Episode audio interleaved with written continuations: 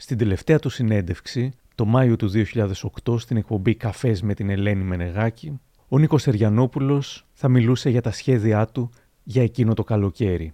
Το καλοκαίρι τι σκέφτεται να κάνεις, εκτός από τα γυρίσματα για την καινούργια σεζόν; Διακοπές. Θα κάνεις διακοπές; Ε. Εσένα να μην μπορώ να σε φανταστώ να κάνεις διακοπές. Γιατί; Ακριβώς το αντίθετο. Είμαι, ή έχω γίνει μάλλον, εξαιρετικά τεμπέλης. Μ' αρέσει πάρα πολύ να κάθομαι. Όταν δεν δουλεύεις, σε περίοδο ας πούμε, τέτοιου τύπου που λέμε διακοπές, Η δεν έχει χαρά της σημασία αν ζωής. είναι καλοκαίρι ή χειμώνας. Πώς αρέσει να περνάς τον καιρό σου, Είσαι με Χαβαλέ. φίλους σου, σ' αρέσει να είσαι μόνος Ναι. σου; Και μόνος μου και με φίλους, χαβαλέ. Επί 10 χρόνια πηγαίναμε λίγο πιο παλιά στη Θάσο. Ελεύθερο κάμπινγκ. Κάμπινγκ. Είναι οι ωραιότερες διακοπές όμως. Είναι μαγικό νησί. Βρε, είναι υπέροχο. Είχαμε το βρει μέρος. όμως ένα μέρος που ήμασταν μια παρέα, εμείς, η θάλασσα και ο Θεός. Ναι. Ήταν υπέροχο. Δεν θα πήγαινε τελικά διακοπές εκείνο το καλοκαίρι ή ποτέ ξανά. Μια δυσάρεστη είδηση μερικές μέρες μετά από αυτή τη συνέντευξη θα σόκαρε τη χώρα. Αυτή είναι η σκληρή αλήθεια για τη δολοφονία του Νίκου Σεργιανόπουλου. Είναι τα podcast της LiFO. Γεια χαρά, είμαι ο Άρης Δημοκίδης και σας καλωσορίζω στο podcast της Lifeo Μικροπράγματα. Αν θέλετε να μας ακούτε, ακολουθήστε μας στο Spotify, τα Google ή τα Apple Podcasts.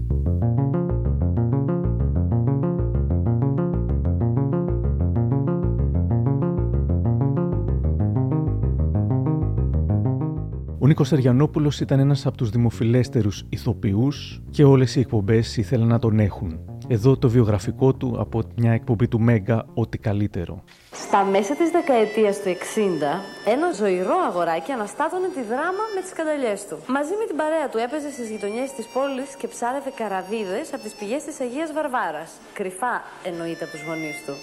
Από μικρός διοργάνωνε θεατρικές παραστάσεις και έπαιζε τους αρχαίους Έλληνες, φορώντας αυτοσχέδια κουστούμια. Η μεγάλη του αγάπη που την κληρονόμησε από τους γονείς του ήταν ο κινηματογράφος.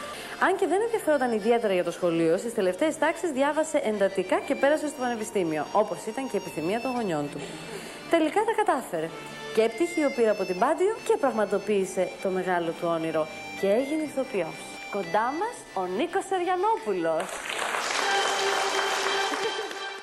Μίλησα σήμερα με τον ηθοποιό Θοδωρή Αθερίδη, που θυμήθηκε πως μέσα από τις θεατρικές συνεργασίες τους στη Θεσσαλονίκη ανέπτυξαν μια δυνατή φιλία. Και μου μίλησε για ένα Σεριανόπουλο γεμάτο χιούμορ, αλλά και πολύ κλειστό ως άνθρωπο. είχε μια σαγίνη, μια, μια γοητεία η οποία δεν αφορούσε μονάχα την ομορφιά. Όλος το χαρακτήρας με αυτή την πίκρα που υπήρχε ε, ως φόντο, ως βάση της ύπαρξής του, σου έβγαινε αβίαστα μια ανάγκη να τον προστατέψεις. Αισθανόσουν ότι είναι πάρα πάρα πολύ ευάλωτος. Ένιωθες μια ανησυχία ότι κάτι πρέπει να γίνει τώρα για να μην περάσει ο Νίκος άσχημα. Και αυτό το είχαμε όλοι, όλοι στον περίγυρό του. Ε, να μην στα πολυλογώ, αρχίσαμε κάναμε παρέα και το καλοκαίρι του 92 πήγαμε μαζί διακοπές εγώ με την κόρη μου, την γυναίκα μου, αλλά μια ευρύτερη παρέα έτσι, ηθοποιών στη Θάσο. Εκείνο είναι το μοιραίο καλοκαίρι όπου ο Νίκος από μια ερωτική απογοήτευση που περνούσε άρχισε να πίνει και να μην στα πολυλογώ, σε λιγότερο από ένα χρόνο ο Νίκος έγινε έτσι ένας εγγυημένος αλκοολικός και τα πρώτα αυτά χρόνια λοιπόν πίναμε μαζί. Πήγαινα στο σπίτι του, καθόμασταν στη βεράντα, παίρναμε ένα ούζο 12 γίγας, δηλαδή του λίτρου και για το ξεκάρφωμα ανοίγαμε μια τράτα ε, σαρδέλες, ότι τάχα μου για μεζέ το πίνουμε. Αφήναμε την τράτα, δεν την πειράζαμε και πίναμε ένα μπουκάλι ούζο μαζί. Και σε αυτή την παρέα που κάναμε γελούσαμε πάρα πάρα πολύ. Εγώ όταν χρειάστηκε λοιπόν να κόψω το αλκοόλ από δικό μου ραντεβού με μια κρίσιμη περίοδο, τους ανώνυμους αλκοολικούς μου είπαν ότι επειδή έκανα προσπάθειες να τον πάω και δεν ήθελε με τίποτα να εκτεθεί σε ένα τραπέζι με 20 άτομα ας πούμε, και να πει με λένε Νίκο και είμαι αλκοολικός, ενώ επέμενα κάποια στιγμή από τους ανώνυμους αλκοολικούς μου είπαν: Μην επιμένεις να τον φέρεις εδώ. Το πιθανότερο είναι ότι θα σε πάρει αυτός από εδώ, αν συνεχίσεις να κάνεις παρέα.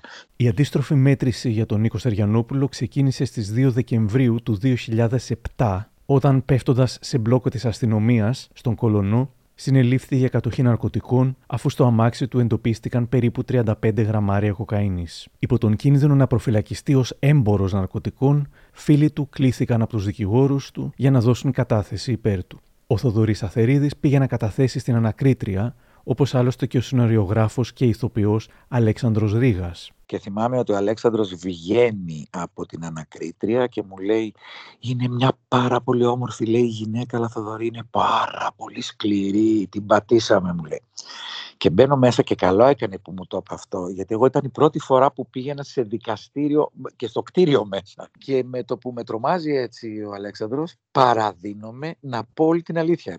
Και αυτό το έκανα γιατί ήξερα ότι ο Νίκος είναι αθώος στην πραγματικότητα. Γιατί στην πραγματικότητα για αυτό που κατηγορούταν ήταν για εμπορία και της εξήγησε ότι είναι ένας πολύ καλοπληρωμένος Έλληνας, ο οποίος δεν έχει ανάγκη από χρήματα, κάνει τη ζωή που θέλει. Της εξήγησε ότι προπήρξε αλκοολικός και αυτό κάποια στιγμή κατέστη τόσο βάναυσο που δεν μπορούσε να δουλέψει. Λιποθυμούσε στο σπίτι του, δηλαδή δεν μπορούσε.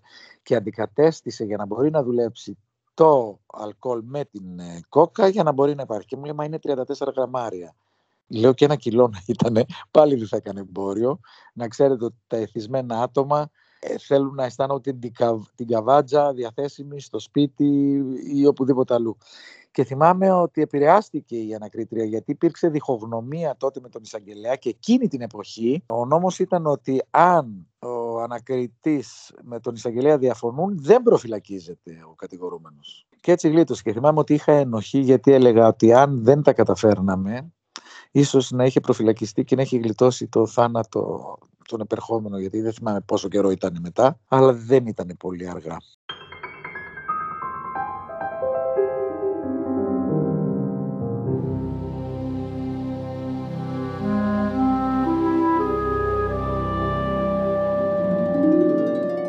Με το που αφέθηκε ελεύθερος ο Σαριανόπουλος, ξεκίνησαν και οι φήμες για το ποιος γκέι σκηνοθέτης του είχε δώσει το αμάξι και γιατί, ένα σώρο κουτσομπολιά. Στην πρώτη του συνέντευξη μετά από την σύλληψή του, το θέαμα ήταν ιδιαίτερα άβολο. Στην εκπομπή ούτε γάτα ούτε ζημιά με την Έλληνα Κατρίτσι, στον καναπέ δίπλα του και ένα παιδάκι που έπαιζε στην σειρά τότε, και αψηφώντας τις συμβουλές δικηγόρων, άλλοτε τραυλίζοντας και άλλοτε μιλώντας σαν να είναι υπό κάποια επίρρεια, ο Σεριανόπουλος δηλώνει ουσιαστικά αντίθετος στο νόμο για τα ναρκωτικά. Πόσο εύκολα από τη μια μέρα στην άλλη μπορούμε να βρεθούμε από εκεί που είναι όλα καλά.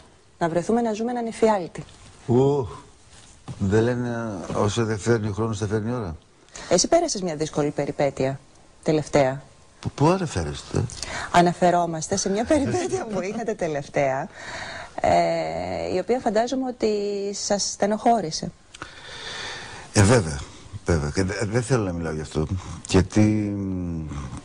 Ε, γιατί πρέπει να πω πράγματα τα οποία θα δυσαρεστήσουν πολλούς και δεν θέλω να το κάνω. Ή και απ' την άλλη δεν θέλω να μιλήσω και να μην τα πω αυτά.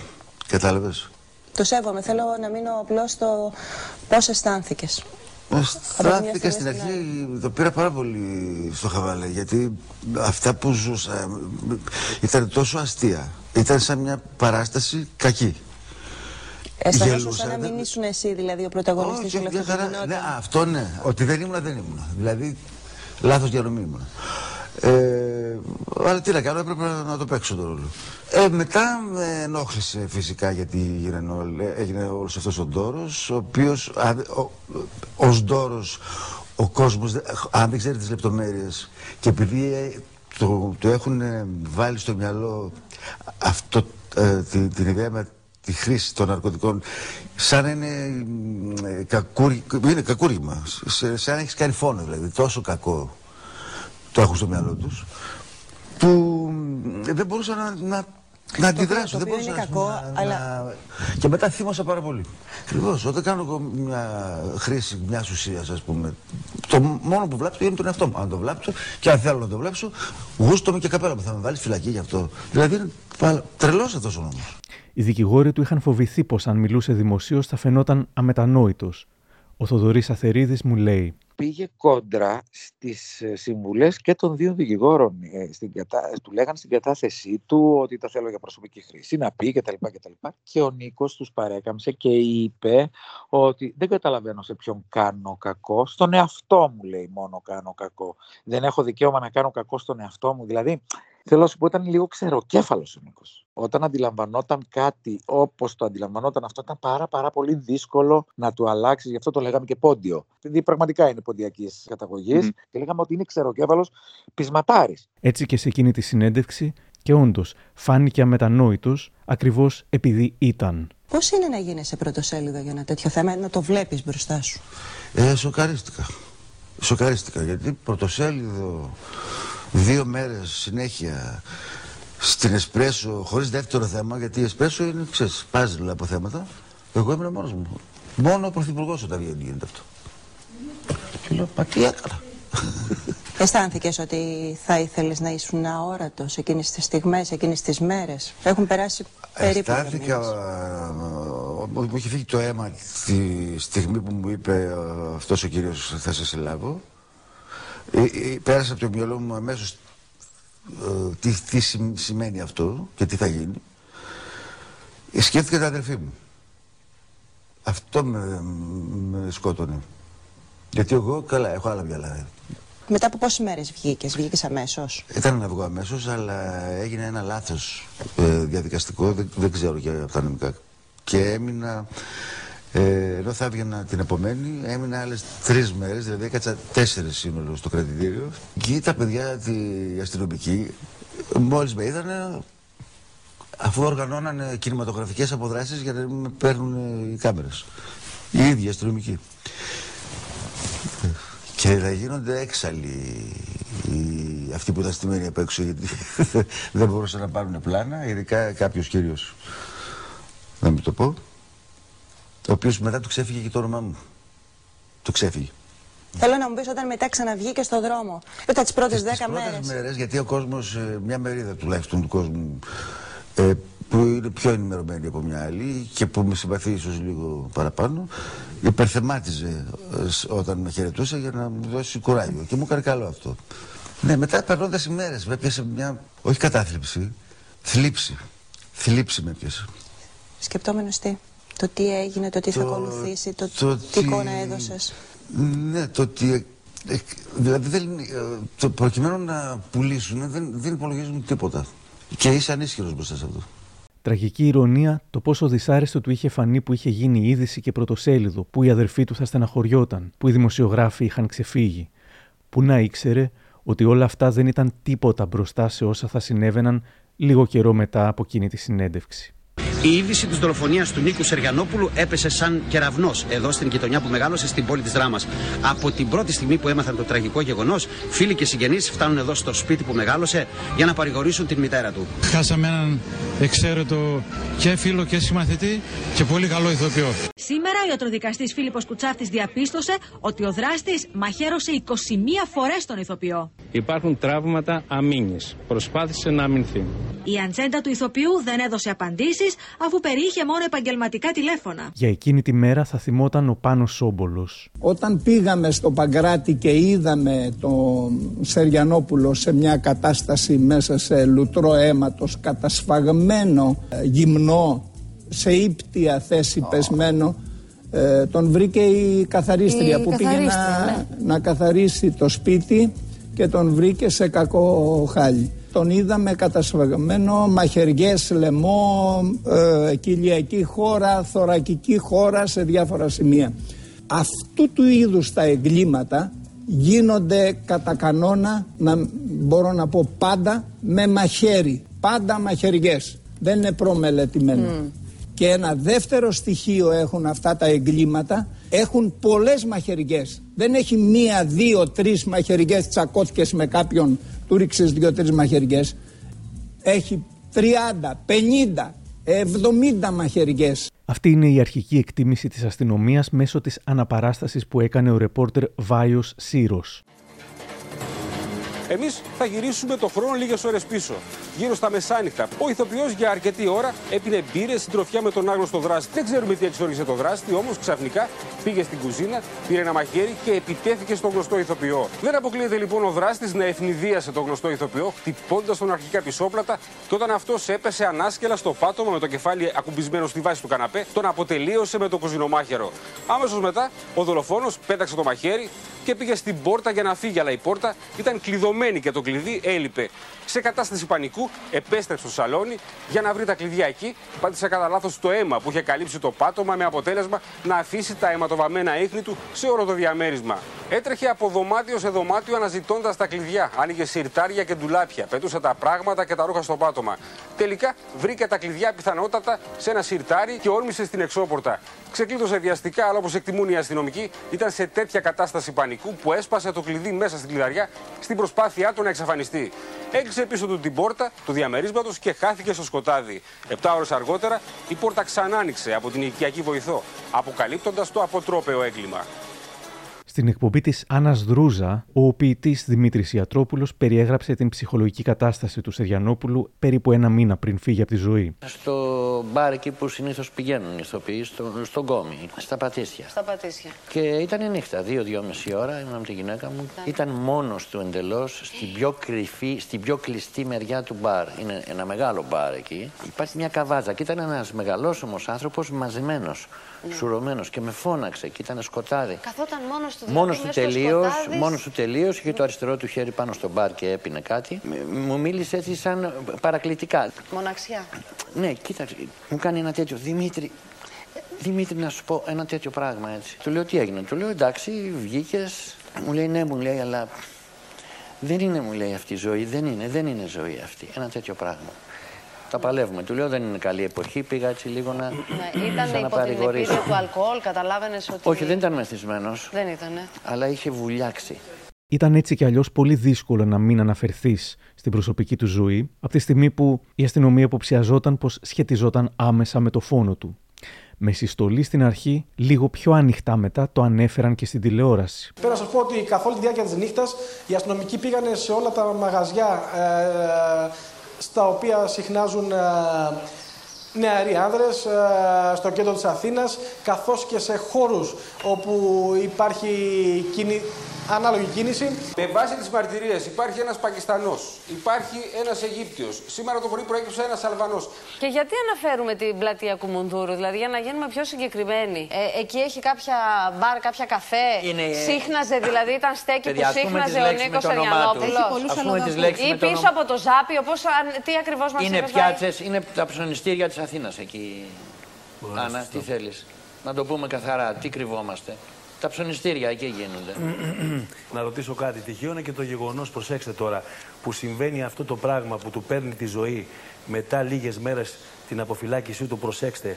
Ναι. Και μετά, αφού ο, ο Σεριανόπουλος υποτίθεται το έκανε τόσα χρόνια αυτό, ερχόταν σε επαφή με αυτούς τους ανθρώπους. Ξαφνικά, πώς συμβαίνει λίγο καιρό μετά από την αποφυλάκησή του, Μήπως τυχόν συμβαίνει και κάτι άλλο και όλο αυτό έχει δημιουργηθεί για να παραπλανήσει όλους εμάς; Αυτό είναι πολύ ωραία η ερώτηση. Ο τελευταίος που ακούσαμε ήταν ο τραγουδιστής Γιώργος Γερολιμάτος και ο ποιητής Δημήτρης Ιατρόπουλος είχε τις δικές του θεωρίες. Εάν ο δράστης είναι ο μελαμψός από την Κουμουντούρου που μου λένε, και αν σκεφτείς ότι υπήρξε απόπειρα αποκεφαλισμού, τον ετουμπάρισε. Και τον έσφαξε. Το καβάλισε απάνω του και άρχισε να τον κόβει. Ναι. Και πήγε να του πάρει και το κεφάλι. Ο μελαψός από την Κουμουντούρου που πάει να πάρει κεφάλι, φίλε, έχει φύγει κιόλας για την Αραβία. Υπήρξε επίσης μια εικασία περί κλειστοφοβίας που τελικά ούτε ο ίδιος ο δολοφόνος δεν θα υποστήριζε και η κυρία Βασιλείου, ψυχολόγος, υπερθεματίζει. Ενδεχομένως εδώ η κορύφωση και η αγριότητα της δολοφονίας έχει να κάνει με αυτόν τον εγκλισμό. Δηλαδή, φανταστείτε ένα, έναν άνθρωπο ο οποίος θέλει να φύγει, δεν ξέρουμε γιατί, τι προηγήθηκε και είναι σε κατάσταση έξαλλη και θέλει να φύγει και δεν μπορεί να βγει έξω. Προσπαθούσε απεγνωσμένα να βγει, δεν μπορούσε, δεν τον, δεν τον άφηνε ο χώρος ή ο ηθοποιός να φύγει. Πήγε στην κουζίνα. Μένω αίσθημα κλειστοφοβία ε, μου Τι, κάνεις αυτή το, η περιγραφή. Κλειστοφοβία, ότι θέλει να ανοίξει μια πόρτα να βγει έξω. Ε, Με συγχωρείτε τώρα, το αίσθημα κλειστοφοβία οδηγεί έναν άνθρωπο να δώσει 27, 21 μαχαιριές. Ε, αν αυτός ο άνθρωπος είναι και υπό την επίρρεια καταστάσεων, κυρία Δρούζα, ναι, φυσικά μπορεί. Άλλες εικασίες. Κάποιοι υποψιάστηκαν τον ντίλερ του. Ενώ μια αρχική εικασία έλεγε πως τον σκότωσε κάποιο βαποράκι λόγω προβλήματος που προέκυψε στην οικονομική συναλλαγή για την κοκαίνη.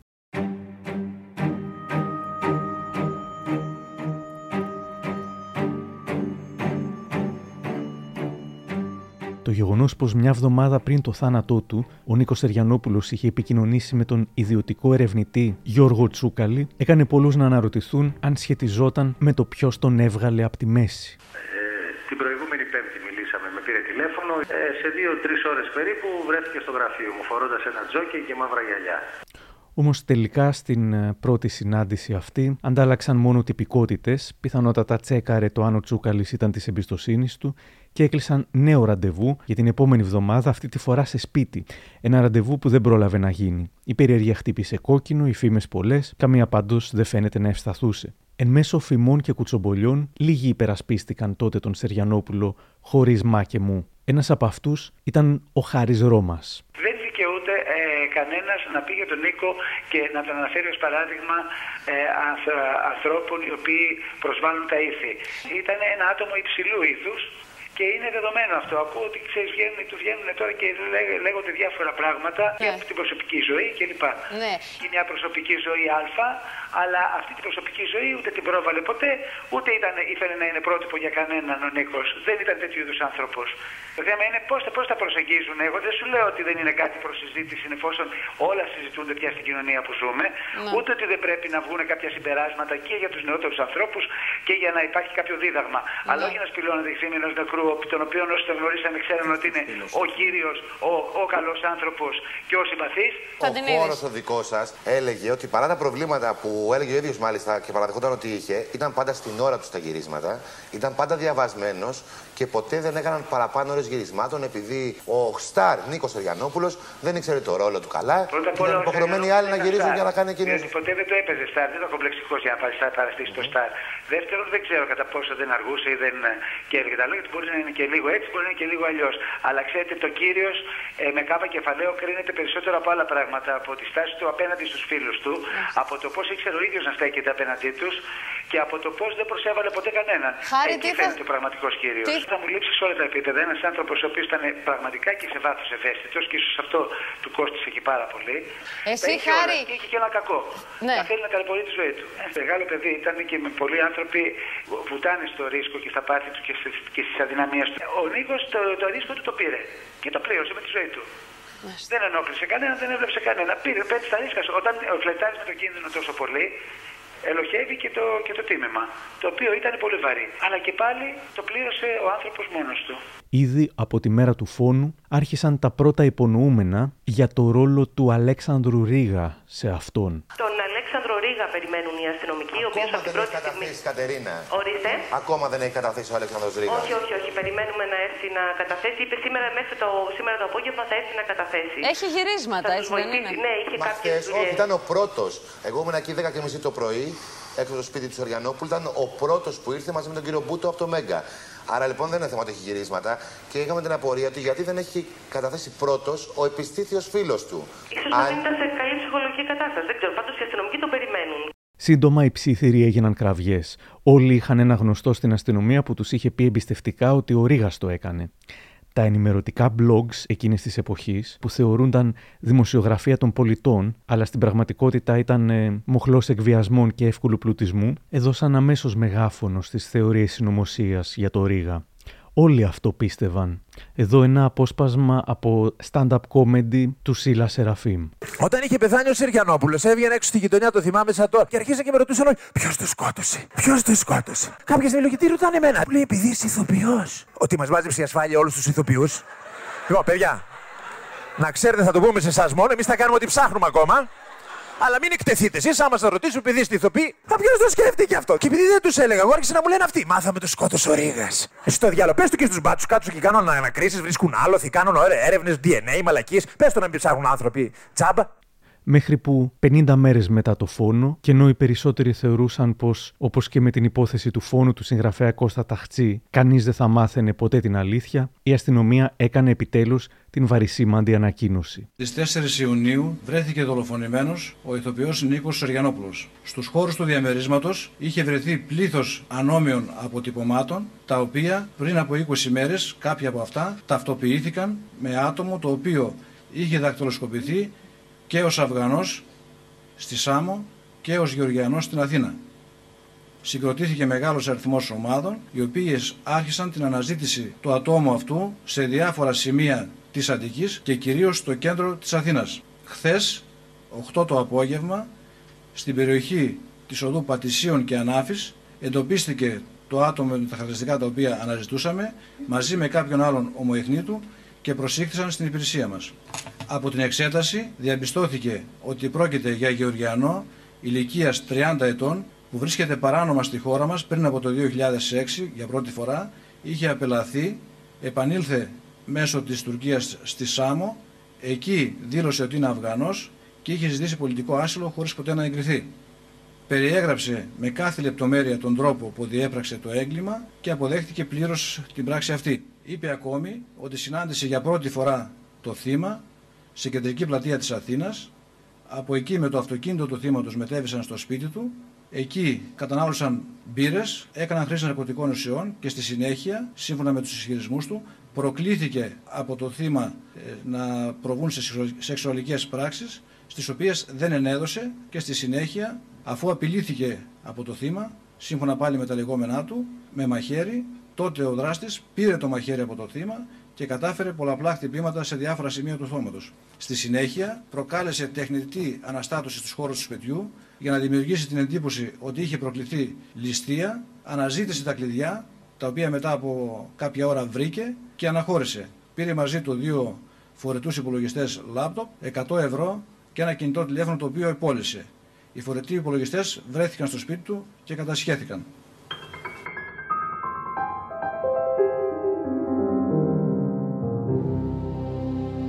Μετά τη σύλληψη του δολοφόνου, όλοι σκέφτηκαν κατευθείαν ένα άτομο.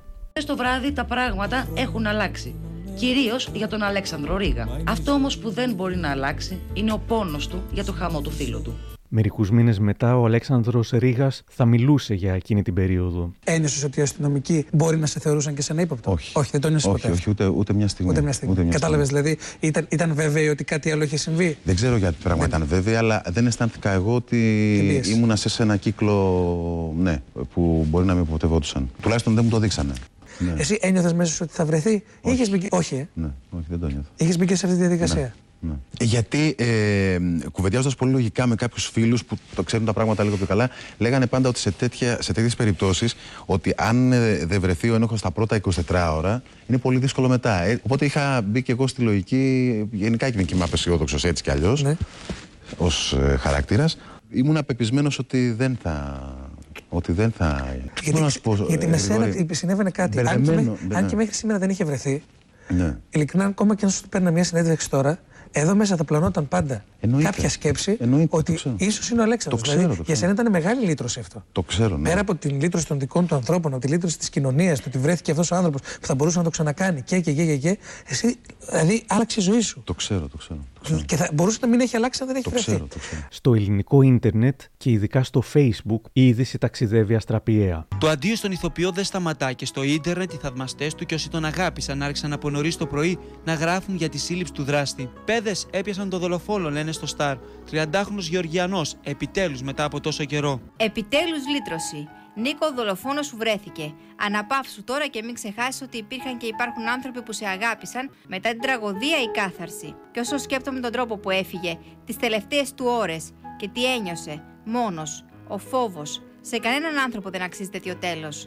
Να γαλινέψει η ψυχή του Νίκου. Φίλοι και συνάδελφοι του Σεριανόπουλου αντιδρούν στην είδηση της σύλληψης του δολοφόνου. Εδώ οι ηθοποιοί Κώστας Αρζόγλου, Έας Μανθόπουλος και ο Ντίνος Καρίδης. Πραγματικά αισθανόμουν όσο δεν βρισκόταν ο άνθρωπος που τον σκότωσε ένα κενό, ένα τεράστιο κενό, δηλαδή σαν να έμενε κάτι στα λάφια. Τώρα ας πούμε ότι δικαιώνεται. Όποιον δολοφόνο και να πιάσουμε δεν θα φέρουμε στη ζωή πίσω αυτόν που έφυγε. Απλώς πρέπει ε, να τιμωρηθεί παραδειγματικά αυτός. Ο άνθρωπος δεν γυρίζει πίσω. Δεν γυρίζει πίσω.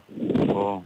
Βασίλεια έχει δύο άνθρωπος χάθηκε τώρα από εκεί πέρα όλα τα άλλα. Είναι πολύ θετικό αν βρέθηκε, αν τουλάχιστον θα υπάρχει ικανοποίηση ότι βρέθηκε. Η μακαρίτησα πια, Τζέσι Παπουτσί, θα συγκινούνταν μπροστά στην κάμερα. Έχω να θυμάμαι τα καλύτερα πράγματα. Ήταν ένα εξαιρετικό παιδί, εξαιρετικός. Ένας συνάδελφος πολύ καλός, με μία... Τον είχα βγάλει η όβια υπομονή. Τον αγαπάω πάρα πολύ. Ελπίζω να έχει όντως αναπαυτεί η ψυχή του, γιατί ήταν ένα εξαιρετικό παιδί. Άλλοι απέφυγαν να μιλήσουν τότε και μόνο μετά από χρόνια θα άντεχαν να θυμηθούν εκείνη την περίοδο, όπως η Ντίνα Κόνστα που έπαιζε τη μητέρα του στους δύο ξένους. Είχατε θυμώσει, κυρία Κόνστα, με τον τρόπο που είχε χειριστεί το όλο θέμα; Η τηλεόραση βέβαια, και τα βέβαια, μέσα; Πάρα πολύ. Πάρα πολύ. Πάρα πολύ. Ανθρωποφαγία δηλαδή, τη βορυχία, ό,τι, ό,τι, όλα τα πάντα, όλα. Δεν, δεν μπορώ να το χωνέψω ακόμα. Είναι σαν, σαν τα όρνια. Απαράδεκτο αυτό τον τρόπο, με αυτό το αποτρόπαιο, τόσο άτυχο αυτό το παιδί. Κρίμα. Δηλαδή και να γίνονται ολόκληρες εκπομπές και να παίρνουν τηλέφωνο, να μας παίρνουν να έχουμε τα κινητά μας κλειστά. Και λες δεν θέλω να μιλήσω. Και το γράφανε αυτά. Μα έτσι φαίνεται ότι ο κόσμος ζει με τη δυστυχία των άλλων. Ξέρω εγώ τι να πω. Και η Ευελίνα Παπούλια που έπαιζε τη σύντροφό του στους δύο ξένους. Είχα πάθει ένα πολύ έντονο σοκ τότε και δεν ήθελα καθόλου να μιλήσω γύρω από αυτό. Πώς Κόμμα σε είχε δηλαδή ταράζομαι ενοχλήσει λίγο. και ο τρόπος με τον οποίο ορισμένα από τα μέσα ενημέρωσης Θεωρώ είχαν ότι- προσεγγίσει το θέμα του θανάτου Ναι, του; ήταν ε, κανιβαλισμός καθαρός αυτό. Δηλαδή το να μην σέβεσαι έναν άνθρωπο που έχει φύγει από τη ζωή και δεν μπορεί να υπερασπιστεί τον εαυτό του, θεωρώ ότι είναι ό,τι χειρότερο μπορεί να κάνει σε κάποιον. Ο κανιβαλισμός βέβαια δεν έγινε μόνο στο νεκρό, αλλά και στους ζωντανούς. Με αφορμή μια δήλωση του Αλέξανδρου Ρίγα, η ηθοποιός Τιτίκα Στασινοπούλου έκανε μια εξαιρετική τοποθέτηση, από τις πρώτες ίσως, για τον τοξικό ρόλο των blogs. Ακούστηκαν τρελά πράγματα. Ακόμα και το ότι είμαι ο δολοφόνος. Ξαφνιάστηκα που το έγραψαν διάφορα blogs, αλλά τώρα τα πράγματα είναι διαφορετικά. Εκείνο το διάστημα απλώς δεν έβλεπα τηλεόραση, δεν σήκωνα τηλέφωνα και αποτραβήχτηκα από πολλά. Αυτό είναι πάρα πολύ μεγάλη Αποτρόπαιο. σκληρή δοκιμασία και γι' αυτό θα έπρεπε λιγάκι να αυτό όλο το, θα το θεωρήσω μέσα σε εισαγωγικά εμπόριο λάσπης που γίνεται από ορισμένα blogs κάποια στιγμή πρέπει να περιοριστεί. Δηλαδή κάποια στιγμή πρέπει να παρέμουν οι αρχές το ηλεκτρονικό έγκλημα, γιατί και αυτό έγκλημα είναι. Δεν ξέρω. Αλλιώς δεν θα είναι blogs όμως. Εδώ είναι μια άλλη κουβέντα βέβαια, άσχετη με το θέμα μας αυτό. δεν Ναι, είναι εντάξει, άσχετη. δεν μπορούμε να γράφουμε Δεν και ό,τι μπορούμε θέλουμε, όπου να θέλουμε. γράφουμε ανεξέλεγκτα και αδιασταύρωτα ό,τι μας κατέβει στο νου και να διαπομπεύουμε και να καταστρέφουμε Αυτό ανθρώπους. σίγουρα, βεβαίως. Τελείωσε. Άρα, όταν αυτό γίνεται, τότε θα πρέπει να έχει επιπτώσεις. Κουράστηκα σε αυτή τη χώρα οι άνθρωποι να κάνουν πράγματα χωρίς επιπτώσεις. Είναι απλό. Δεν μπορεί. Τον άνθρωπο τον τζάκισαν, δεν τον έφτανε ο πόντος του και όλα αυτά. Τον τζάκισαν με τις διάφορες λάσπες και βρωμιές που έγραφαν και δεν μπορεί να είναι στο απειρόβλητο όλοι. Πώς θα γίνει δηλαδή; Γι' αυτό δεν μπορούμε να βρούμε άκρη σε αυτή τη χώρα.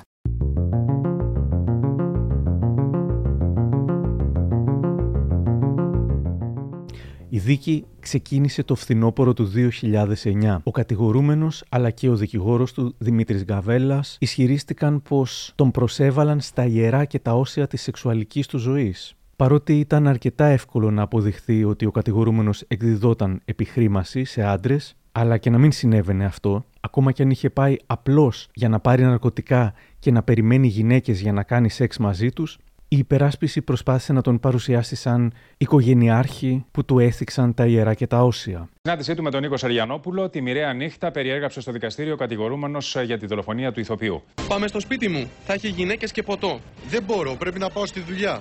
Δεν πειράζει αν δεν πας μια μέρα. Έλα, θα περάσουμε καλά. Στην αρχή ήμουν διστακτικός. Ξαφνικά το αποφάσισα να πάω, κατέθεσε ο κατηγορούμενος. Πότε θα έρθουν οι γυναίκες; Τις έχω πάρει τηλέφωνο και μου είπαν ότι είναι στο δρόμο.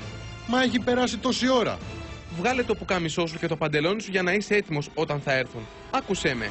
Σύμφωνα με τη μαρτυρία του, έκαναν χρήση ναρκωτικών ουσιών και από εκείνη τη στιγμή άρχισε να μην νιώθει καλά. Έκλεισε τα μάτια του και αισθάνθηκε τον ηθοποιό να τον πλησιάζει. Στάθηκε όρθιος μπροστά μου, με έπιασε από τον νόμο και μου έβαλε το μαχαίρι στο λαιμό. Φοβήθηκα.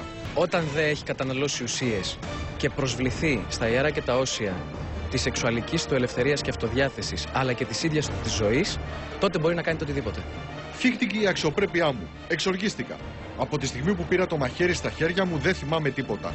Δεν θυμάμαι καν πώ έφτασα στο σπίτι μου. Λόγω της χρήσης των ναρκω- ναρκωτικών ουσιών σε συνδυασμό με το αλκοόλ και την πύρα που έχει πιει, τις μπύρες που κατανάλωσε, πραγματικά είχε αμνησία θα το πω. Δεν θυμάται τίποτα σχεδόν. Σε εκείνη τη δίκη, ο καθηγητής ψυχιατρικής Γιώργος Αλεβιζόπουλος, που είχε εξετάσει τον ηθοποιό Νίκο Σεριανόπουλο και είχαν προσωπική φιλία, μίλησε για την ψυχοσύνθεσή του. διπολική διαταραχή, σύνδρομο καταδίωξης, στοιχεία παρανοϊκής συμπεριφοράς. Ο Σεριανόπουλο τον τελευταίο καιρό ήταν εξαιρετικά καχύποπτος και όπως ανέφερε ο ψυχίατρο, πήγε τρεις φορές καμουφλαρισμένος στο γραφείο του, φορώντας καμπαρντίνα με γυαλιά. Ο ψυχισμός του Σεριανόπουλου συζητήθηκε πολύ. Ο για πολλά χρόνια στενός φίλος του, ηθοποιός Θοδωρή Αθερίδης, μου αποκαλύπτει σήμερα πως θεωρεί ότι ο Σεριανόπουλος ανήκε στην καταραμένη ομάδα ανθρώπων που δεν κατάφεραν να αποδεχτούν ποτέ τον εαυτό τους. Πράγμα που προφανώς ξεκίνησε από το ότι δεν τον αποδέχτηκαν κάποιοι άλλοι. Σχεδόν μισούσε τον εαυτό του, μου λέει. Είχε μια εσωτερικευμένη ομοφοβία ανατρίχιαζες όταν μιλούσε για τον εαυτό του και για τις ε, προτιμήσεις του. Του είχα πει εγώ το ότι εγώ σ' αγαπάω, του λέω τόσο πολύ. Αυτό δεν σε επηρεάζει καθόλου, του λέω, για να καταλάβεις ότι εφόσον σε έχει αποδεχθεί η φίλη σου, ο χώρος σου, ο κόσμος, να κάνεις ένα βήμα και εσύ προς αυτή την κατεύθυνση. Και είχα δει ότι έχει λιγότερη ανοχή προς το φαινόμενο, ότι είχε και πολύ άσχημη εντύπωση γι' αυτό. Όχι μονάχα για τον εαυτό του, και για τους άλλους. Δηλαδή μου έλεγε το, το πολύ σκληρό αυτό που μου είχε πει έχεις προσέξει λέει ότι όταν ο αρχηγός της Αγέλης των Πυθίκων θέλει να εξευτελίσει λέει έναν αντίπαλό του του κάνει σεξ μπροστά σε όλη την ομάδα. Θέλω να σου πω ήταν πάρα πάρα πάρα πολύ σκληρός. Πάρα πάρα πολύ σκληρός. Σαν άνθρωπος ήταν ελεύθερος. Αν ο ίδιος δεν ήταν γκέι, πιστεύω δεν θα είχε πρόβλημα κανένα με τους γκέι. Είχε πρόβλημα γιατί ο ίδιος ήταν. Ποιος μπορεί να ήταν ο λόγος για τη μη αποδοχή του, αλλά και ο λόγος για αυτό το μίσος για αυτό που ήταν, ο συνσεναριογράφος των Δύο Ξένων, Δημήτρης Αποστόλου, αποκάλυψε κάτι που ίσως να είναι το κλειδί για όλη την αυτοκαταστροφική συμπεριφορά του. Αυτή η ψυχούλα που φύγε, η οποία ήταν πολύ βασανισμένη. Εγώ έχω πει ένα πράγμα σε πολύ στενούς κύκλους ότι ο Νίκος είχε πεθάνει πολλά χρόνια πριν. Το θάψαμε εκείνη την ημέρα. Πολύ καταραμένη, αλλά με την ποιητική έννοια του Μπροντλέρ ψυχή. Εγώ πιστεύω ότι κάπου εκεί στην εφηβεία που του είχε βγει η ιδιαιτερότητά του και έφαγε πάρα πολύ βία για να βγει βία από μέσα, λες και είναι ένα κουσούρι το οποίο είναι σπίρι και σπάει και καθαρίζει το δέρμα. Εκεί κάπου στα 16-17 τον είχαν σκοτώσει τον Νίκο. Απλώς το θάψαμε 40 χρόνια μετά. Τίποτα άλλο. Αυτό ήταν ο Νίκος. Μια πάρα πάρα πάρα πολύ μαύρη ψυχούλα αυτή η δήλωση είχε να κάνει σε, σε περιεκτικό έτσι ακριβώς όπως το μοντάρατε αυτό. Δηλαδή, ο Νίκος ήταν ένα παιδί που τρομοκρατήθηκε, βασανίστηκε, εκδιώχθηκε όταν του βγήκε η επιλογή του η ερωτική στην εφηβεία. Δηλαδή, μιλάμε και για πολύ έντονη βία και για πολύ μεγάλη απομόνωση. Αυτό λοιπόν από εκεί και εκεί προσπάθησε να το ξορκίσει, δεν ξορκιζότανε και το κουβαλούσες σαν ένα πράγμα που θα ήταν η ορολογική βόμβα που λέμε, που θα σκάγει κάποια στιγμή. Σε μια έτσι πολύ προσωπική κουβέντα, κάποια στιγμή που είχαμε πιάσει στο μπαλκόνι ένα ωραίο Βασίλεμα, γιατί του άρεσε, ήταν ρομαντική ψυχούλα, βάζαμε Αλεξίου που ήταν η τρέλα του και αυτό. Μου λέει: Κάνε μια χάρη. Μην τους αφήσεις όταν πεθάνουν να με θάψουν στη δράμα. Και γυρνάω κι εγώ την επόμενη μέρα της δολοφονίας, ή μεθεπόμενη πρέπει να ήταν, από κάποια δουλειά και μου λέει: Μάγδα, έλα, έλα να δεις την κηδεία. Του λέω: Πας καλά και φεύγω σφαίρα να αντιθώ. Μου λέει: Πού να πας. Λέω: Από κάτω. Από κάτω ήταν το πρώτο. Μου λέει: Στη δράμα είναι. Και έκλεισα τηλεόραση και ήξερα ότι τον σκοτώνω για δεύτερη φορά. Γιατί εκεί είχαν συμβεί όλα. Όχι από τους δραμινού και από την πόλη. Η πόλη μια χαρά κούκλα είναι. Ήταν η μνήμη του αυτό. Το τι είχε ζήσει τα τέσσερα χρόνια μέχρι να φύγει στην δραματική σχολή στη Θεσσαλονίκη. Το ότι ήταν ένα δακτυλοδεικτούμενο πλάσμα το οποίο δεν το ξέρει κανείς. Το, το βγάλουν ήδη οι δικοί του αυτό το πράγμα. Τέλος πάντων, είναι μια. Είναι μια θλιβερή ιστορία. ιστορία... Από την uh, κουβεντιάσεις. Ε... Όσα είπε ο κύριος Αποστόλου μου θύμισαν τις βασανιστικές θεραπείες μετατροπής της ομοφιλοφιλίας με ηλεκτροσόκ ή με χτυπήματα. Θεραπείες εισαγωγικά αφού ποτέ δεν πιάνουν. Αντίθετα, συχνά κάνουν τα ομοφιλόφιλα άτομα να μισούν τους εαυτούς τους και, εκτός αν κάνουν γερή ψυχοθεραπεία, να αυτοτιμωρούνται και να αυτοκαταστρέφονται με κάθε τρόπο μέχρι το τέλος της ζωής τους. Ο κύριος Αποστόλου δεν αποκάλυψε ποιος ήταν ο δικός του άνθρωπος, του Σεριανόπουλου, που τον χτυπούσε για να τον αλλάξει. Ο καθένας μπορεί να υποψιαστεί ή να εικάσει, Πάντως, όποιος και να ήταν, σίγουρα ήταν ένας άνθρωπος με ανασφάλειες για την δική του σεξουαλικότητα, καθώς η ψυχολογία μας έχει αποδείξει πως η μεγαλύτερη συνήθως ομοφοβική είναι η καταπιεσμένη ομοφιλόφιλη. Ρώτησα τον Θοδωρή Αθερίδη αν είχε ακούσει κάτι σχετικό. Ναι, αυτό δεν το ξέρω εγώ. Εγώ ξέρω ότι υποπτευόταν ο Νίκος ότι η ομοφιλοφιλία είναι κληρονομική και πιθανότατα και ο πατέρας του να ήταν κρυπτοομοφιλόφιλος. Αλλά αυτό τώρα Ε, είναι μια κουβέντα που μπορεί να σου πει ο άλλος με θεωρίες δαρβινικές που έχει μέσα στο κεφάλι του να βγάζει συμπεράσματα, όχι ότι είχε ενδείξεις για να μπορεί να το θέσει έτσι.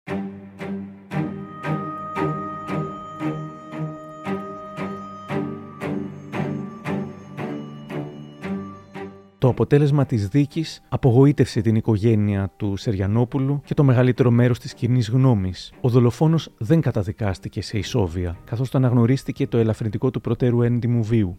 Πάντως το δικαστήριο δεν έδειξε να επηρεάζεται από το βάρος, αν θέλετε, του σόκου που προκάλεσε η δολοφονία στην κοινή γνώμη. Από την αγάπη του κόσμου απέναντι στον Νίκο Σεριανόπουλο ε, και ε, έκρινε ότι θα έπρεπε να δοθεί στο Γεωργιανό το ελαφρυντικό του πρώτερου έντιμου βίου. Μετά τη δίκη, η εισαγγελέα Εφετών άσκησε έφεση, θεωρώντας πως δεν έπρεπε να είχε δοθεί ελαφρυντικό. Στις 30 Ιουνίου του 2010, ο δολοφόνος μιλά μέσα από τη φυλακή, στην Εσπρέσο. Δεν θέλω να θυμάμαι αυτό που έγινε. Έχω μπροστά μου αρκετά χρόνια φυλακής.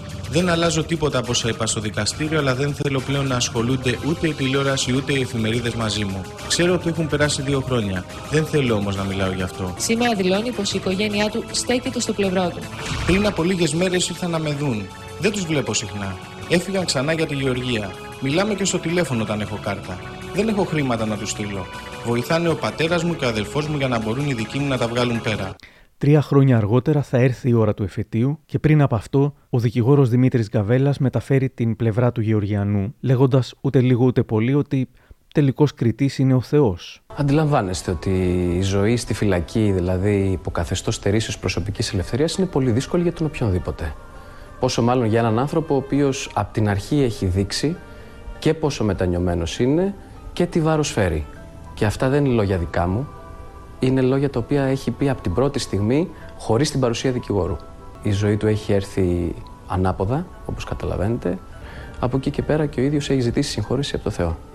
Νομίζω ο, κριτής όλων, ο τελικός κριτής όλων είναι αυτός. Στις 24 Απριλίου του 2013 η εκδίκαση της έφεσης ξεκινά και μαζί ξεκινούν και τα αναπόφευκτα κλισέ για το πώς ξαναζωντάνεψαν οι μνήμες το πρωί στο εφετείο και για το πώς η φρίκη ξαναξύπνησε προκύπτει από μια κατάθεση ότι ο Γεωργιανός δεν συνάντησε για πρώτη φορά εκείνη τη βραδιά τον ηθοποιό. Έχουν ε, συναντηθεί δύο μέρες πριν. Και δεν πήγε για πρώτη φορά στο σπίτι του και είναι μια σειρά από ένα τρένο από ανακρίβει, ο οποίος έχει πει προανακριτικά και ανακριτικά. Πιστεύω το δικαστήριο και ελπίζω αυτή τη φορά να μην έχουμε τέτοιου είδους αναγνώριση του εξωφρενικού ελαφρυντικού του προτέρου αντιμοβίου. Μέχρι σήμερα ο Γεωργιανός απέφευγε να μιλήσει στους δημοσιογράφους. Σε ένα διάλειμμα της δίκης, πλησιάσαμε τον Γεωργιανό στο εδόλιο του κατηγορουμένου και το ρωτήσαμε για ποιο λόγο έφτασε στο σημείο να κάνει αυτή την άγρια δολοφονία. Η απάντησή του ήταν μία. Θα τα πω όλα μετά την αναγγελία της απόφασης του δικαστηρίου. Η πλευρά του Γεωργιανού υποστήριξε στο δικαστήριο ότι ο Νίκος Εριανόπουλος με τη συμπεριφορά του προκάλεσε την οργή του θήτη, που θεώρησε ότι θύχτηκε σε προσωπικό επίπεδο, γι' αυτό αντέδρασε ακραία. Στο εφετείο καταθέτει μεταξύ των άλλων και ο Αλέξανδρος Ρήγας. Θεωρεί ότι ο Νίκος δεν είχε αποδεχτεί ποτέ ουσιαστικά τις επιλογές του και βασάνιζε τον εαυτό του. Αν υπήρχε ένας άνθρωπος τον οποίο έκανε κακό, αυτός ήταν ο εαυτός του. Στον χαρακτήρα του αδικοχαμένου ηθοποιού αναφέρθηκε και η οικιακή βοηθός, η γυναίκα που τον βρήκε κατακριουργημένο εκείνο το μοιραίο πρωινό του Ιουνίου. Ήταν ένας σπουδαίος άνθρωπος, γλυκός, τρυφερός, αληθινός. Κρατούσε το λόγο του. Με πρόσεχε και μου είχε αδυναμία. Η οικογένεια του θύματος ζητά ισόβια. Καθώς εκδικαζόταν σε δεύτερο βαθμό η δίκη, μια αρχαιοελληνική τραγωδία είχε εκτυλιχθεί στην οικογένεια του Σεριανόπουλου. Ο δικηγόρος του, Αλέξης Στεφανάκης, θα θυμηθεί χρόνια μετά μιλώντας στο The Talk. Μέσα σε πέντε χρόνια ξεκληρίστηκε η οικογένειά του. Το δράμα αυτής της οικογένειας είναι επανάληπτο. Σε κάθε διαδρομή αυτής της ε, περίοδου που έχουμε τα δικαστήρια, πέθανε ένας άνθρωπος της οικογένειας. Πέθανε η αδερφή του, πέθανε ο γαμπρός του, πέθανε η μάνα του. Δηλαδή, οι, οι οποίοι θάνατοι αυτοί γινόντουσαν κάθε φορά λίγο πριν από ένα δικαστήριο. Δηλαδή δεν έχουμε ουσιαστικά έναν θάνατο που ήταν ο Νίκο. Ουσιαστικά έχουμε τέσσερις θανάτους. Το οποίο ήταν συγκλονιστικό. Δηλαδή ο άνθρωπος αυτός δεν σκότωσε εκείνη τη στιγμή τον Νίκο. Σκότωσε τέσσερις ανθρώπους. Μετά από λίγο την αδερφή του, μετά από λίγο τη μάνα του και μετά από λίγο το γαμπρό του. Στις 25 Ιουνίου του 2013 έρχεται επιτέλους μια γλυκόπικρη νίκη για την οικογένεια του Σεριανόπουλου που είχε σχεδόν αποδεκατιστεί. Κύριε Στεφανάκη, υπάρχει μεγάλη διαφορά από την πρωτόδικη απόφαση με την απόφαση του εφετείου. Η διαφορά είναι ένα ελαφρυντικό. Τεράστια, Ένα ελαφρυντικό που κάνει τεράστια διαφορά. στην ποινή Ναι. όμως. Κανένα ελαφρυντικό. Δεν αναγνωρίστηκε και έτσι είχαμε επιτέλους τη στιγμή που περίμενα πρέπει να σας πω πέντε ολόκληρα χρόνια, η οποία απήγγειλε το δικαστήριο την ποινή της ισόβιας καθήξεως. Πώς αντε, αντέδρασαν τώρα τα. Μιλάμε για δύο νύψια, έτσι; Αυτή είναι η οικογένειά του τώρα που έχει μείνει. Είναι τα τρία νύψια. Τρία Τα νύψια. τρία νύψια. Από τη στιγμή που δεν μπορεί να επαναφέρουμε στη ζωή τους ανθρώπους που αγαπούν αυτά τα παιδιά, αντιλαμβάνεστε ότι απλά Έχει μένουν στο πολύ λίγη κομμάτι σημασία. της ικανοποίησης. Ότι απεδόθη η δικαιοσύνη. Θέλω να σας πω ότι ο Νίκος Εριανόπουλο, επειδή τον γνώριζα προσωπικά, ήταν ένας πάρα πολύ γλυκός και τρυφερός άνθρωπος. Ένας άνθρωπος που δεν είχε καμία βιότητα μέσα του, γιατί ουσιαστικά ο δολοφόνος είπε ότι τον απείλησε ο Εριανόπουλο. Είσαστε και συγκινημένος, είσαστε και ε, ικανοποιημένος; Έφυγε από πάνω μου, αν θέλετε, ένα τεράστιο βάρος. Είχα δώσει το λόγο της τιμής μου στο γαμπρό του μετά την πρωτόδικη απόφαση ότι η δευτεροβάθμια απόφαση θα περιλαμβάνει τη λέξη ισόβια. Και αισθάνομαι όλη αυτή την ικανοποίηση της προσπάθειας που τελικά πέτυχε το στόχο. Και αυτή τη στιγμή, αν θέλετε, υπάρχει και μια κάθαρση. Υπάρχει, έκλεισε και ο κύκλος. Όπως όφειλε να κλείσει. Μάλιστα. Ο Γεωργιανός δολοφόνος έκανε μία ακόμα προσπάθεια, καταφεύγοντας στον Άρειο Πάγο, όμως στις 3 Δεκεμβρίου του 2015 είναι επίσημο. Ο Άρειος Πάγος αποφασίζει πως η καταδίκη σε ισόβια είναι οριστική και αμετάκλητη. Την περίοδο της δίκης, ο Αντώνης Μποσκοίτης γράφει σε ένα κείμενό του στην LiFO, εκτός των άλλων, όσα του μετέφερε ο περιπτεράς της πλατείας Βικτορίας, ότι τον έβλεπε συχνά τα βράδια να έρχεται και να φεύγει τα χαράματα με αλλοδαπούς, ότι χανόταν κάπου για λίγο στο σκοτεινό υπόγειο του κλειστού ηλεκτρικού σταθμού, όπου συγκέντρωνε τους μετανάστες και στο τέλος έφευγε πάντα με τον πιο θλιβερό στην όψη, τον πιο βρώμικο, μικρόσωμο, κακοντημένο και άσχημο. Είχε σχολιαστεί πολύ η εξωτερική εμφάνιση του δολοφόνου και ανέφερα αυτά που είπε ο περιπτεράς στον Αντώνη Μποσκοίτη, ενώ αρχικά τα είχα κόψει ως κίτρινα και κουτσομπολίστηκα, γιατί με το που τα ανέφερα στον Θοδωρή Αθερίδη μου τα επιβεβαίωσε και βοηθούν να καταλάβουμε το βαθμό στον οποίο τιμωρούσε ο Σεριανόπουλος τον εαυτό του. Ναι, ναι, μπορεί να το έχω πει και εγώ, γιατί το ήξερα πάρα πάρα πολύ καλά αυτό το πράγμα, γιατί ήθελε να επαληθεύει αυτήν την εικόνα που μου περιέγραφε στην φυλή των πυθίκων. Ήθελε δηλαδή μέσα από το σεξ να νιώθει έναν αυτοεξευτελισμό ως, πώς λέμε ρε παιδί μου στην ψυχανάλυση, ότι θα ψάξουμε να βρούμε τον βασανιστή μας σε όλες τις σχέσεις, για να επαληθεύουμε διαρκώς αυτή την πραγματικότητα ως τη μόνη ασφάλεια που αντιλαμβανόμαστε τον κόσμο. Ε, κάπως έτσι νομίζω ότι λειτουργούσε και ε, στο σεξ. Σε επίπεδο δηλαδή αγοραίου έρωτα, γιατί σε επίπεδο έρωτα με συνέστημα δεν ήταν έτσι. Μια σχέση του την οποία ήξερα και τα λοιπά δεν ήταν έτσι. Αλλά δυστυχώς, μάλλον ένιωθε ίσως ότι δεν του άξιζε η αγάπη και μια μακροχρόνια Ναι. σχέση. Από ένα σημείο και μετά σίγουρα το ένιωθα, γιατί όσο ήταν νεότερος πάλεψε προς αυτή την κατεύθυνση σε μια κανονική σχέση, ε, μακροχρόνια κτλ. κτλ. Όταν τελείωσε αυτή η σχέση, πήρε αυτή την τροπή. Η οποία εντάξει είναι πολύ συχνή σε πολύ κόσμο, αλλά όχι με τέτοια απαξία.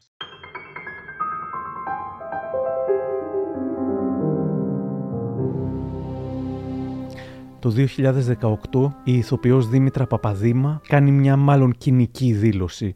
Ο Σεριανόπουλος ήταν προβληματικός, αυτό ήθελε να πάθει και αυτό έπαθε. Πολύ κλειστός άνθρωπος, ευγενικός, λιγομίλητος. Έδειχνε σημάδια Προβληματικός. για τα διάφορα θέματα Ναι, που είχε. βέβαια. Ναι. Ε, βέβαια. Ήταν 9 και 25 και είχα το τηλέφωνο δίπλα μου και χτυπάει το τηλέφωνο. Κοιμόμουν, το σήκωσα, λένε κυρία Παπαδήμα από την ΕΡΤ. Το κοιτώ. Και γύρισα και είπα ότι εντάξει, παιδιά, αυτό ήθελε να πάθει, αυτό έπαθε. Ε, από ό,τι ε, έμαθα, ναι, προσπάθησα να το μάνα βοηθήσω, αλλά δεν ήθελε. Που δεν ήθελε, δεν ήθελε ο άνθρωπος. Ο σύζυγος της Παπαδήμα, Γιάννης Μποσταντζόγλου, Έκανε μια δήλωση η κυρία Παπαδήμα σχετικά με τον Σεριανόπουλο. Ξέρω ότι διάβασα σήμερα το πρωί ε, προς άρση πάσης παρεξήγησης η Δήμητρα το είπε ε, λίγο φιλοσοφικά. Ότι λέει ακολουθούσε αυτή τη ζωή ήταν σαν να θέλει να το πάθει αυτό εννοούσε και μου το έχει πει και εμένα προσωπικά. Και τότε ήταν πολύ φίλοι μαζί του και εγώ ήμουν φίλος με τον Νίκο. αλλά δυστυχώς αυτό θα πω τώρα έκανε μια ζωή. Το πιθανότερο ήταν να στραβώσει όπως και στραβ μετά το σάλο που ξέσπασε τότε, η Δήμητρα Παπαδήμα υπεραμείνθηκε των δηλώσεών της επειδή τις είχε κάνει και παλιότερα, ψιλοέκπληκτη που όλοι κόλλησαν εκεί. Τουλάχιστον άφησε μια μικρή πιθανότητα να το είχε πει λίγο περίεργα. Παιδιά, τι να πω. εξεπλάγει. Γιατί αυτό το, έχω ξε- το έχω πει τότε που έγινε το γεγονός. Και θεωρώ ότι είναι και πολύ περίεργο να μιλάμε για έναν άνθρωπο ας πούμε, που έχει φύγει και με ένα τέτοιο τρόπο να μιλάμε και να το φέρουμε. Λοιπόν, αυτό το πατώτε, το ξανά είπα πάλι συνεντευξιαζόμενη και μια άλλη ακόμα φορά, δεν θυμάμαι πότε ήταν. Τέλος πάντων, είπα το ίδιο. Δεν έγινε, δεν δόθηκε τόσο καιρό. Τώρα το είπα περίεργα και εγώ, αλλά υπάρχουν και άλλα πράγματα που μπορούσαν να μείνουν και να συζητηθούν. Μου κάνει εντύπωση ας πούμε, που συζητήθηκε αυτό και το είπα ε, με πολύ καλή διάθεση. Ότι δηλαδή, άμα δεν περνάς καλά, ρε παιδί μου, και θες να φύγεις, νικά στη ζωή με το θάνατός σου. Νομίζω ότι δεν πρέπει να παίρνουμε τα πράγματα, να ακούμε τα πράγματα έτσι όπως λέγονται και από κάποιους ανθρώπους που έχουν δείξει και μια απορία. Ε, το θεωρώ ο κουτό όλο αυτό που έγινε. Ε, σέβομαι αυτόν τον άνθρωπο, τον αγάπησα, τον αγάπησα και τον πόνεσα. Το 2019 και 11 χρόνια μετά το θάνατο του ηθοποιού, ο δικηγόρος του, Αλέξης Στεφανάκης, στο The Talk. Τι κάνει έναν άνθρωπο έτσι να έχει αυτές τις παράδοξες πούμε επιλογές; Έχουμε ένα φαινόμενο ταχτσί εδώ, έχουμε ένα αυτομαστίγωμα. Δηλαδή, ε, έχουμε έναν άνθρωπο ο οποίος τα έχει όλα και την ίδια στιγμή ο ίδιος δεν αποδέχεται τον εαυτό του.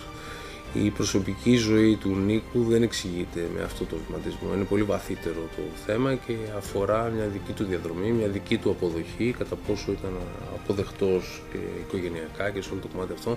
Είναι ένας τρόπος δικιάς του τιμωρίας. Το μονοπάτι αυτό δεν έχει να κάνει με με κομμάτια ειδονής ή ικανοποίησης. Είναι πολύ βαθύτερο και έχει κομμάτι αντίθετο, έχει κομμάτι αυτομαστίγωσης, αυτοταπείνωσης. Η πραγματικότητα του Νίκου ήταν μια πολύ φωτεινή πραγματικότητα. Η εσωτερική πραγματικότητα ήταν πολύ σκοτεινή. Όλη αυτή η καλοσύνη που ίδιος έβγαζε ήταν ένας άνθρωπος που βοηθούσε πάρα πολύ κόσμο, χωρίς ποτέ να το επιδιώκει να μαθευτεί. Ένας άνθρωπος με πάρα πολύ καλές πλευρές και ένας άνθρωπος που δυστυχώς βασανιζόταν από τις δικές του ερηνίες. Το 2020 διαβάζουμε. Νίκος Εριανόπουλος. Κανείς δεν έμεινε από την οικογένειά του για το φετινό μνημόσυνο των 12 χρόνων. Και το καλοκαίρι του 2021 έχουμε νέα για τον δολοφόνο του Νίκου Σεριανόπουλου. Δραματικές αναμνήσεις ξύπνησαν σήμερα, 13 χρόνια μετά την αποτρόπαιη δολοφονία του αγαπημένου ηθοποιού Νίκου Σεριανόπουλου. Ο Γεωργιανός δολοφόνος που τον κατέσφαξε χθες σκότωσε και συγκρατούμενό του στις φυλακές Χανίων με αυτοσχέδιο μαχαίρι. Δημήτρης, έχω ανάγκη, έγινε ιστορία, είπε χαρακτηριστικά στο συνηγορό του και του ανακοίνωσε με αυτόν τον τρόπο ότι και πάλι σκότωσε άνθρωπο. Ήδη σε συγκλώνησε και επανέφερε μνήμες. Έβαψε ξανά τα χέρια του με αίμα ο δολοφόνος του Νίκου Σεριανόπουλου. Τότε είχε δηλώσει ενώπιον των αρχών. Τον σκότωσα. Από ένστικτο άμυνας λειτουργήσα έτσι. Μπορεί να σας φαίνεται εύκολο, αλλά εγώ βασανίζομαι. Δεν είμαι δολοφόνος. 13 χρόνια μετά, ο δράστης που προσπάθησε να πείσει το 2008 ότι αναγκάστηκε να σκοτώσει επειδή βρισκόταν σε άμυνα, αφαίρεσε άλλη μία ζωή. 43χρονο είχε μόλις επιστρέψει πριν από λίγες ημέρες μετά από άδεια από τις φυλακές. Έχει πάρει, όπως έχουμε μάθει μέχρι σήμερα, 10 άδειες και περίπου σε δύο χρόνια θα αποφυλακίζονταν. Να δούμε λοιπόν με τη νέα δολοφονία, ακόμα και αν έχει την αυστηρότερη νομική αντιμετώπιση, πόσο θα κάτσει, πόσο μπορεί να κάτσει στη φυλακή. Ε, θα μπορούσε να κάνει αίτηση αποφυλάκησης, δεν σημαίνει ότι θα γεννόταν δεχτή σε τρία χρόνια, το 2024. Τώρα, εφόσον κριθεί ένοχος για αυτή τη δεύτερη δολοφονία και εφόσον του επιβληθεί ισόβια κάθερξη, το ανώτατο όριο που μπορεί να μείνει στις φυλακές, ε, Κατερίνα, είναι 25 έτη. Και για τις δύο δολοφονίες. Και για τις θα... δύο δολοφονίες. Έτσι ακριβώς. Θα μπορεί να αποφυλακιστεί δηλαδή το 2033 έχοντας εκτίσει 9 χρόνια επιπλέον.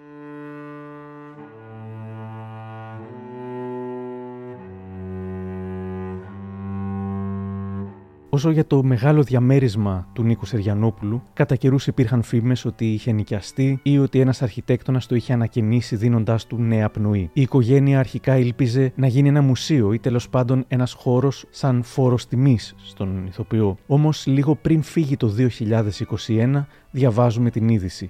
Πουλήθηκε το διαμέρισμα του ηθοποιού 13 χρόνια μετά τη δολοφονία του. Για περισσότερα από 13 χρόνια κανείς δεν είχε διαβεί το κατόφλι του Ρετυρέ, όμως πλέον Σύμφωνα με την εφημερίδα On Time, το ρετυρέ της Μετεώρων με την πανέμορφη θέα στην Ακρόπολη άλλαξε χέρια και τις τελευταίες ημέρες ο νέος ιδιοκτήτης του απομακρύνει από το εσωτερικό του διαμερίσματος την οικοσυσκευή του ηθοποιού. Το σπίτι πουλήθηκε 13 χρόνια και 5 μήνες μετά από τα ανήψια του ηθοποιού που ήταν πλέον η μοναδική κληρονόμη. Ενδιαφέρον είναι πως σύμφωνα με την εφημερίδα κάθε χρόνο ένας μυστηριώδης άγνωστος άφηνε λευκά λουλούδια έξω από την είσοδο της πολυκατοικίας στην επέτειο της δολοφονίας. Είμαι ένας άνθρωπος που δεν θέλει να μεγαλώσει. Σα φοβίζει ο χρόνος. Ναι, πολύ. Δεν μου αρέσει που μεγαλώνουν. Πιστεύω ότι οι άνθρωποι όσο μεγαλώνουν παρετούνται από διάφορα πράγματα. Αυτό είναι που με πειράζει. Ο Σεριανόπουλος συνεχίζει να είναι αγαπητός. Οι αποκαλύψεις για την προσωπική του ζωή τελικά δεν αποξένωσαν τον κόσμο. Η υποστήριξη που λαμβάνει ακόμα είναι φοβερή. Θέλω να πω, θα περίμενα πως κάτω από τα προσβλητικά σχόλια στο YouTube, το Facebook, σε ειδήσεις από την εποχή του φόνου, αλλά και αργότερα, θα υπάρχουν δεκάδες που θα υπερασπιζόταν στεναρά τον ηθοποιό. Αυτό που δεν περίμενα ήταν πως όπου τουλάχιστον κοίταξα εγώ, δεν υπήρχαν καν προσβλητικά σχόλια ώστε να υπάρξει ανάγκη υπεράσπισής του. Μόνο θετικά μόνο σχόλια γεμάτα αγάπη. Ακόμα και οι ομοφοβικοί τον σεβάστηκαν. Αν δεν είχαν κάτι καλό να πούν, σιώπησαν. Και αυτή είναι μια σημαντική αναγνώριση για αυτόν τον άνθρωπο. Το είχε προβλέψει ίσως και ο ίδιος σε μια ατάκα από τη σειρά «Η στάβλη της Εριέτα Ζαΐμι, μιλώντας για το τι θα γίνει μετά το θάνατό του. Αχ, την ξέρω εγώ τη μοίρα μου. Θα αναγνωριστώ μετά θάνατο. Αυτό που δεν είχε προβλέψει ήταν πως ευτυχώς αναγνωρίστηκε και αγαπήθηκε και όσο ήταν εν ζωή.